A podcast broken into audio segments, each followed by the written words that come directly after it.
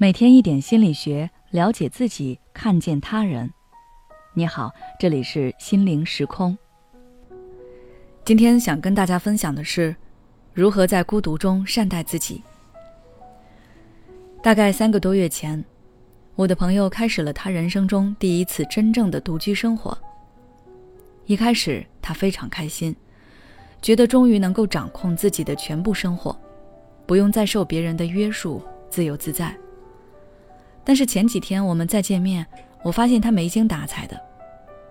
他告诉我说，在真正独居之前，他以为自己是享受孤独的，但是独居之后，他才体会到孤独有多痛苦。独居的第1个月，他感觉到自由和放纵，每天想几点睡就几点睡，不想做饭就不做饭。他还会大半夜爬起来看综艺、喝啤酒、吃炸鸡，非常的自在。这样的生活让他觉得很惬意美好，但是到了第2个月，他的心态慢慢就发生了变化。他有时候看到好玩的综艺，想跟人分享一下，但是家里空荡荡的，只有他一个人。周末他也不知道要做什么，都是躺在床上玩手机，玩到睡着。醒来发现家里黑漆漆的，周围只能听到自己的呼吸声，那种感觉非常的焦躁。相信很多人都有着类似的经历，一个人的生活看起来自由惬意，但与此同时，它还伴随着孤独和寂寞。如果你处理不好，还很容易把自己弄得抑郁。下面我就跟大家分享几个应对孤独的小办法，希望可以有效帮助到因为孤独而迷茫痛苦的人。第一，学会自我照顾。照顾好自己这句话，我们在生活中经常能够听到。大多人理解的照顾好自己，就是好好吃饭，好好休息。但其实照顾自己是让我们把注意力拉回到自己身上，去接纳自己，关怀自己。比如说在独处的时候，你可以写写日记，剖析一下自己的内心活动，做一些冥想，觉察一下身体的感受，或者是做一些其他自己喜欢的事情来满足自己的需求。不过，这个喜欢的事情可不只是刷剧、打游戏这类活动。虽然你可以通过这些活动获得一时的快乐，但是当你回到现实中来，强烈的对比可能会加重你的孤独感。所以，你可以多做一些能给你带来价值感和收获感的事情，譬如健身、学习新技能等等。当你把自己的生活过得既充实又有意义，你的孤独感自然也就减少了。第二，建立安全可靠的支持系统。